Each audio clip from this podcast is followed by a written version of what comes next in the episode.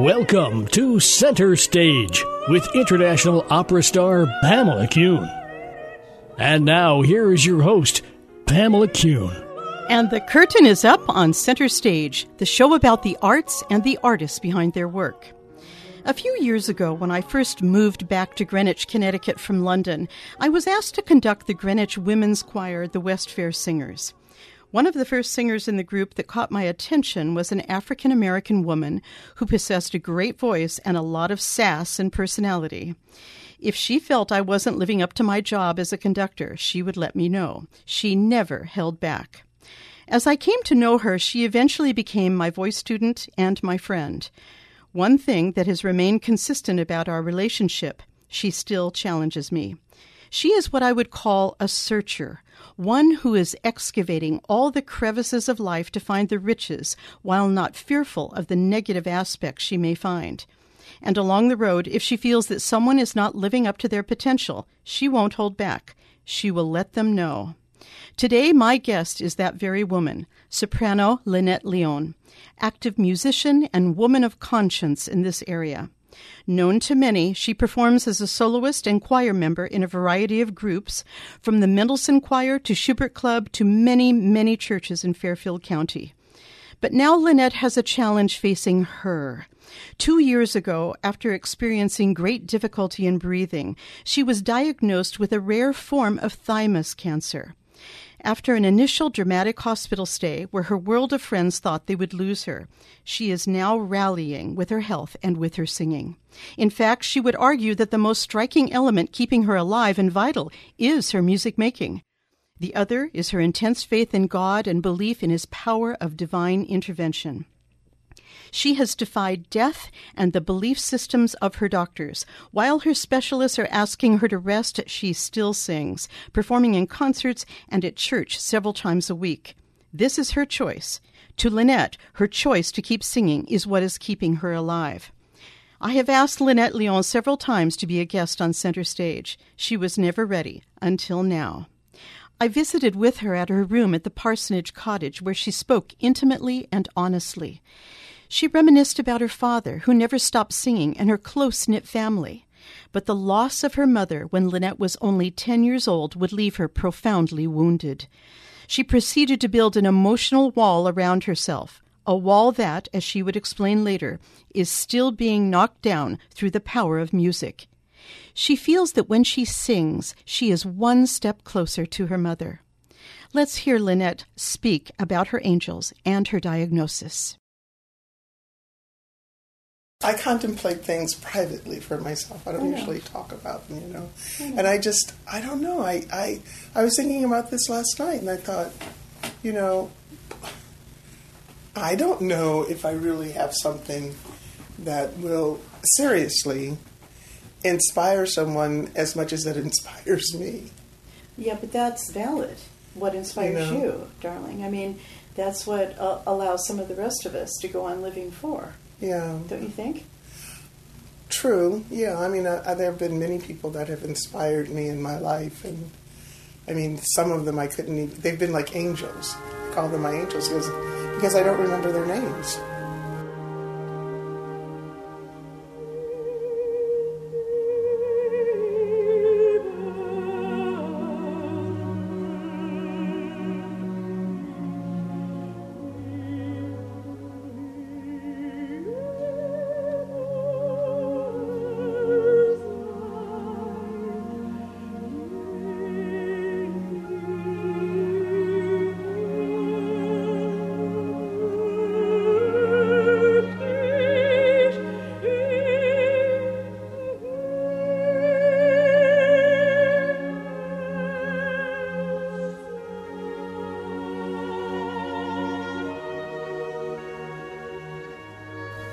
Was diagnosed, um, and I could, I don't know how to explain it, but I didn't get sad about the diagnosis, you know?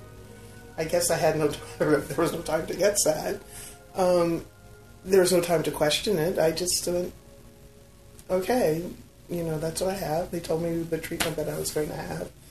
But immediately it was like the prayer started, and I could people were pray people that I didn't even remember or or actually know. I found out were praying for me, Mm-hmm.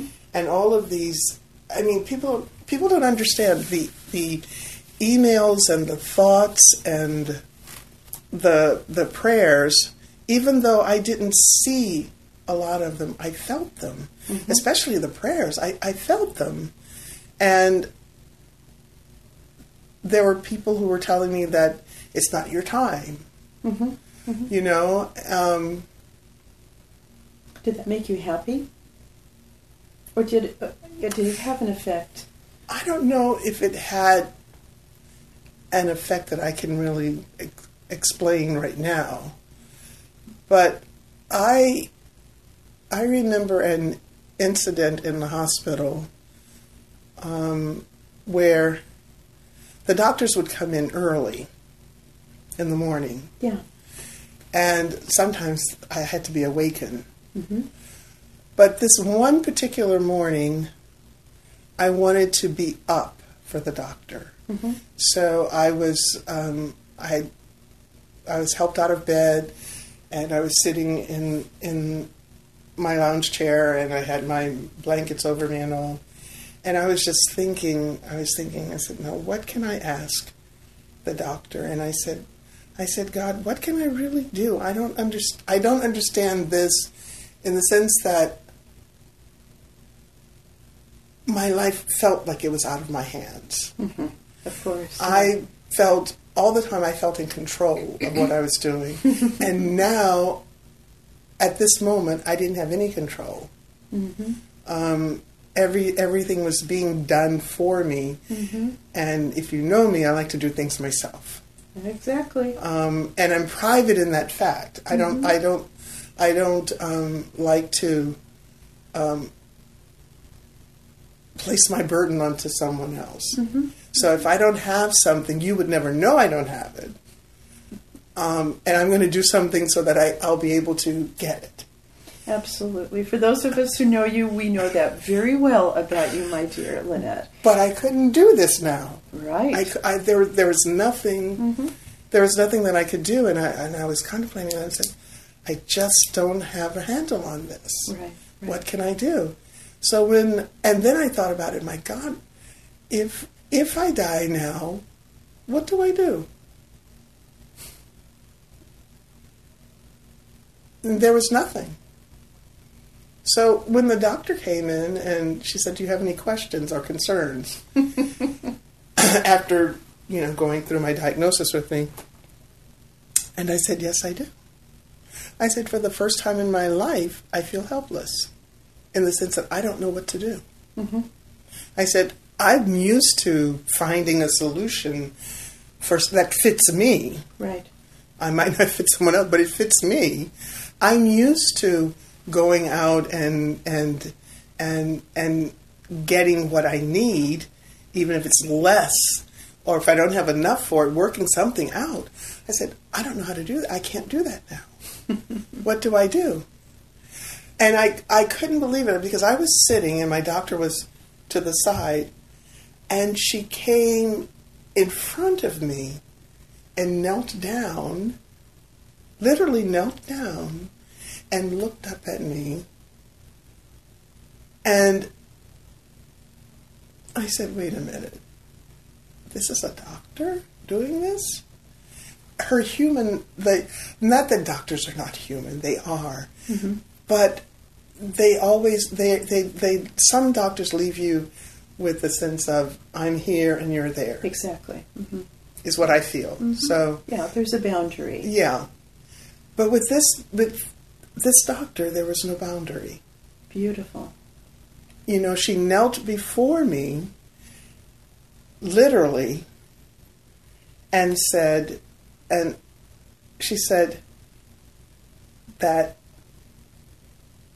I think she's I think she said, I'm not sure we need we need help. Sometimes we need help. Mm-hmm. She's and she said that we have people here that you can talk to if you should talk to them. Um, and so, for the first time in my life, I contemplated death because I said, "Well, will I die from this?" And how long? And she said that I'm not God. And I wouldn't want to speculate that. She's just an angel. She comes was an angel, in front of you and really relates to you heart heart to soul. Yes. That's, yeah. that's rather amazing, Lynette. and You're so fortunate to have her. and I know this. I, I was like I was oh my God. But it sounds to me like she really understood what you were asking at that point. Mm-hmm. You know, it's it's one thing to have, uh, uh, you know, the death knoll really ringing. You Yeah, know, when the, the yeah. doctors give you the diagnosis, and you go, oh, okay, because all of us are in shock. All of us are in a state of denial. You know, Mm-hmm. Right, When we're given the c word, Right. and it's very hard to take in. And as you say, a couple of days, couple of weeks go by, and suddenly, wait, I've got questions. Wait, we're, we're coming to an awakening here. Mm-hmm. And she saw that happening in you from the sound of it. Yeah, it, it was quite. It was that was an extraordinary moment for me because, um, but I mean, every moment I had at that hospital was extraordinary, in the sense that I later I never read the the transcripts. I had a friend who was just wonderful and would email everyone, and everyone else knew. What my diagnosis was, but I really didn't. and sometimes I think that was a godsend that I, think didn't so know. I think so too. I think it really was a godsend that I that I didn't know, um, because I- probably would not have had the strength to really press on. Maybe mm-hmm. I would have, mm-hmm. but I didn't challenge it. But I said in the beginning, you're a searcher. You're always pressing on. You know, so You know, so many people who have been given the diagnosis of cancer, and certainly the cancer that you have is rather unusual mm-hmm. and it's quite serious. And so many people would plunge into a state of either remorse or anger. Have you found yourself at, at either of those altars uh, at all? I've never been angry. That's wonderful. I can I can literally say I have not been angry um, about this. Um, I've contemplated. I've thought about the death, um, and then I've let it go. And I'm not saying that you know. I'm not saying that I've ignored it. I haven't ignored it. I realize and I know now that um, I can die from this. Um, and then sometimes I get really smart, as they say. Not book smart, smart, you know, on the, on the thing like, Yeah. oh yeah, we're all going to die anyway, so, you know, I think that way. But I just believe that um, it is scary. Sometimes I sometimes I am sometimes I'm very frightened by it.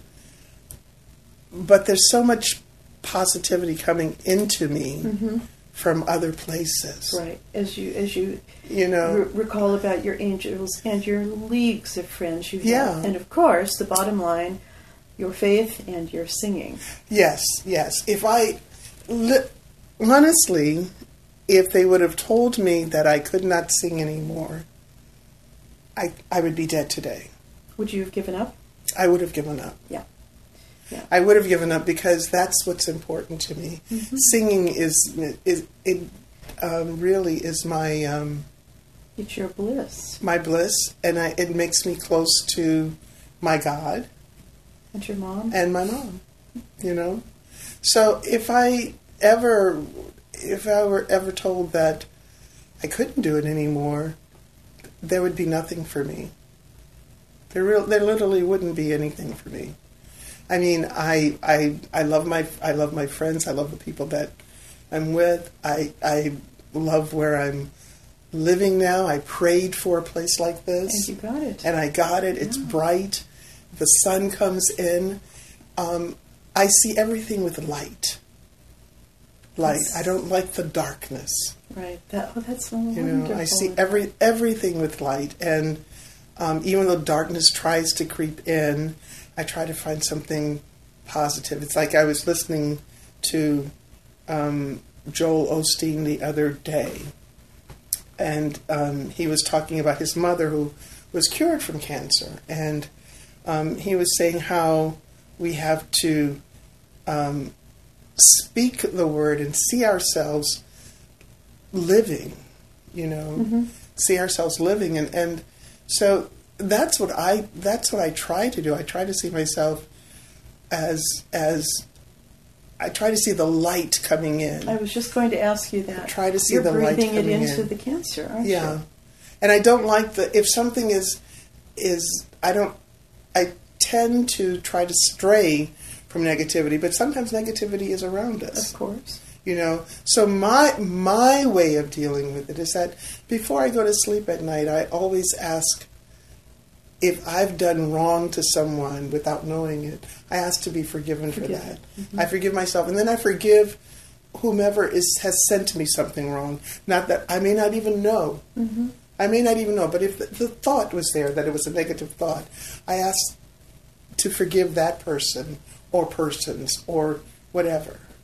And then I'm able to go to sleep. So I try I try to make without being sappy my life positive and and love and thinking of and love. I try to leave a place and I leave it with love.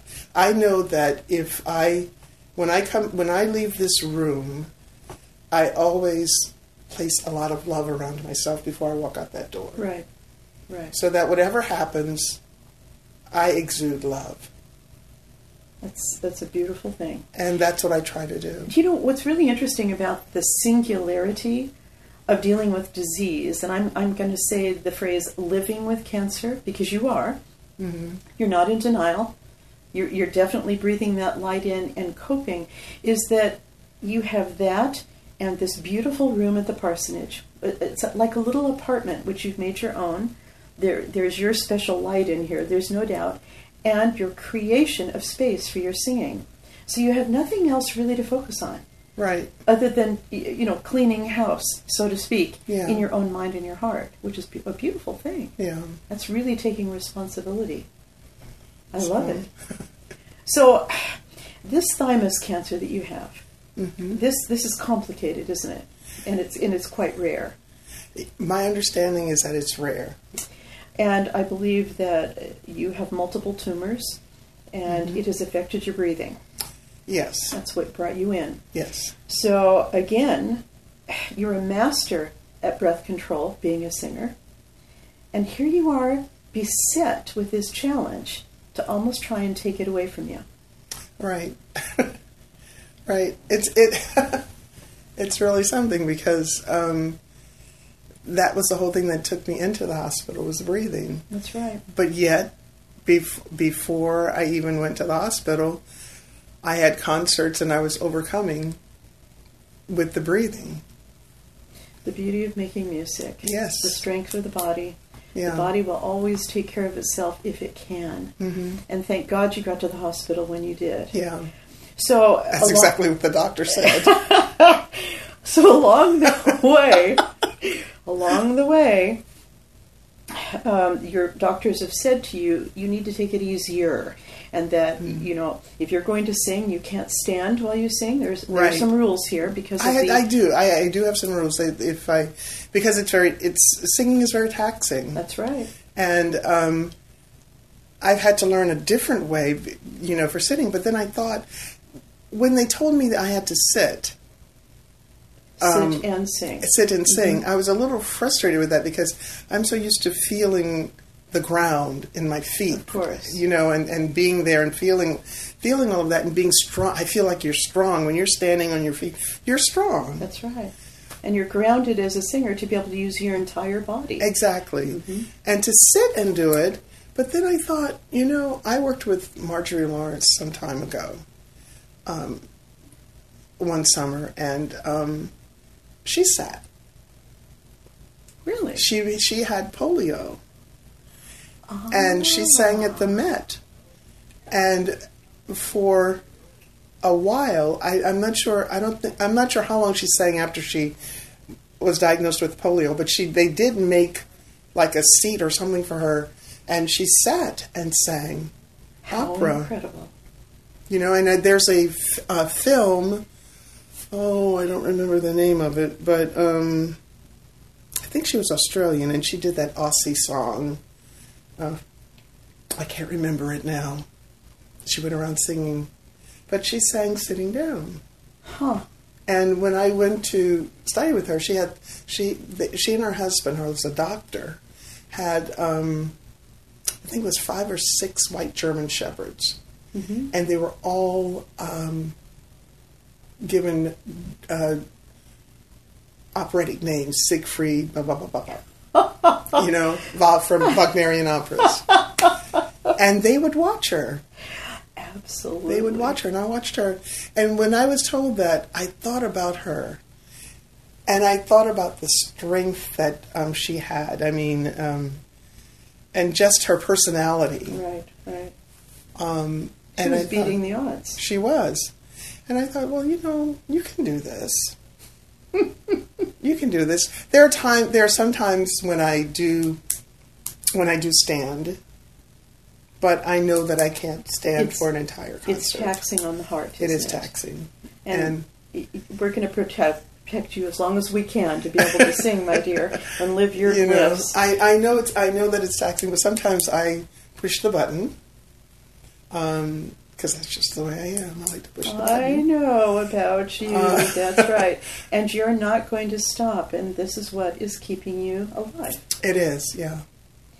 Tell me, because I know you are so devoutly faithful, do you think that God's plan for you contained th- this cancer path? Have you, have you thought about that? You know, I've thought about it and I've not thought about it, but I feel that God has a plan. That there was a plan for me. I um, from the beginning, as we all have a plan in the beginning. Um, the plan was not to be a concert pianist, but the plan was to find a way to get into music. The piano helped.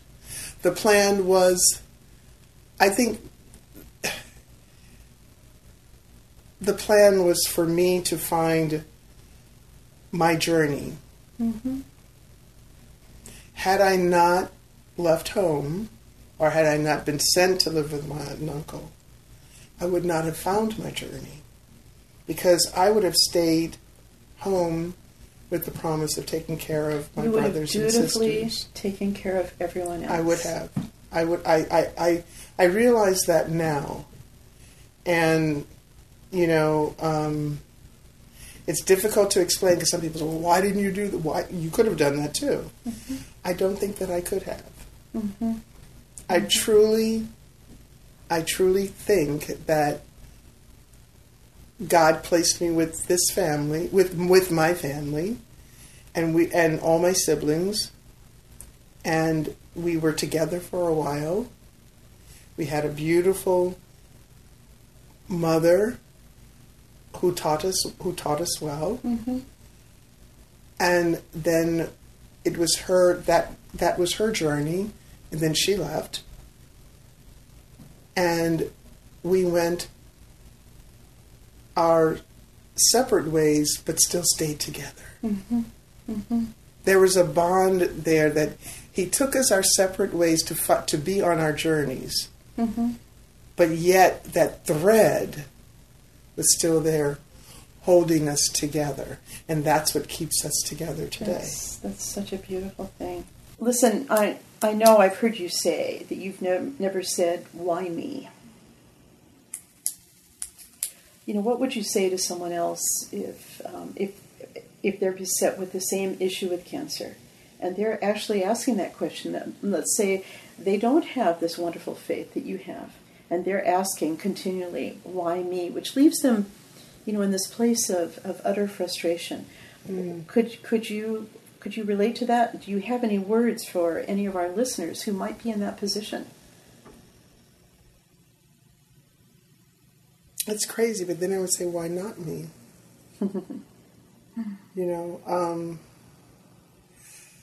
I always felt that we all have a cancer in us because cancer is a negativity. And sometimes it comes out to see how we can override that negativity. Right. Right. You know? And people say, well, the person the person died from this. Well, yeah. We all not to sound corny, but I mean we all have to die, right? Mm-hmm. Because that brings in new it brings in something new. Mm-hmm. That's right. The earth the earth gets dead, new earth comes. Mm-hmm. A tree dies, a new tree comes. The life and death sequence. So it's a life and death sequence. Um, but it's what you do on that path. Right. It's what you do on the path. I mean, yes, I can literally say I'm dying, but as Shakespeare said, I was dying the day I was born. Mm-hmm. I came into this earth, I breathed life, life was breathed into me, and I started to die that same day mm-hmm. because of growth and knowledge. Mm-hmm. And it's what you, I think it's, when you said legacy to me the other day, I thought, yes, I have no children. So that's not a like part of my legacy. But then again, I thought about it. I said, no, but I do have children. You bet. Because I have children that I have taken care of and instilled something, I hope instilled something positive in them. There's and no so question. they're my le- they're my legacy. Right. They're my even though they're not my birth child, Mm-hmm. they're still my child. All of us have been affected by cancer in some way, whether personally or through a friend or family member. All of us recognize the pain of the disease. I admire Lynette Leon for her ability to look at cancer and face it, to say, okay, we are going to live together, but I'm not going to let you stop me from singing. I hope that this interview has touched the souls of many listening. But most importantly, I hope that those who are living with cancer have found some inspiration and healing in Lynette's words. Please tune in next week for part two of this fascinating interview. Lynette Leon is the woman who does not hold back. She is living her bliss with every breath that she can take. Lynette chose our opening music today, This Little Light of Mine, sung by the great Leontyne Price because it is the rule by which she lives. This is Pamela Kuhn, and the curtain is now down on center stage.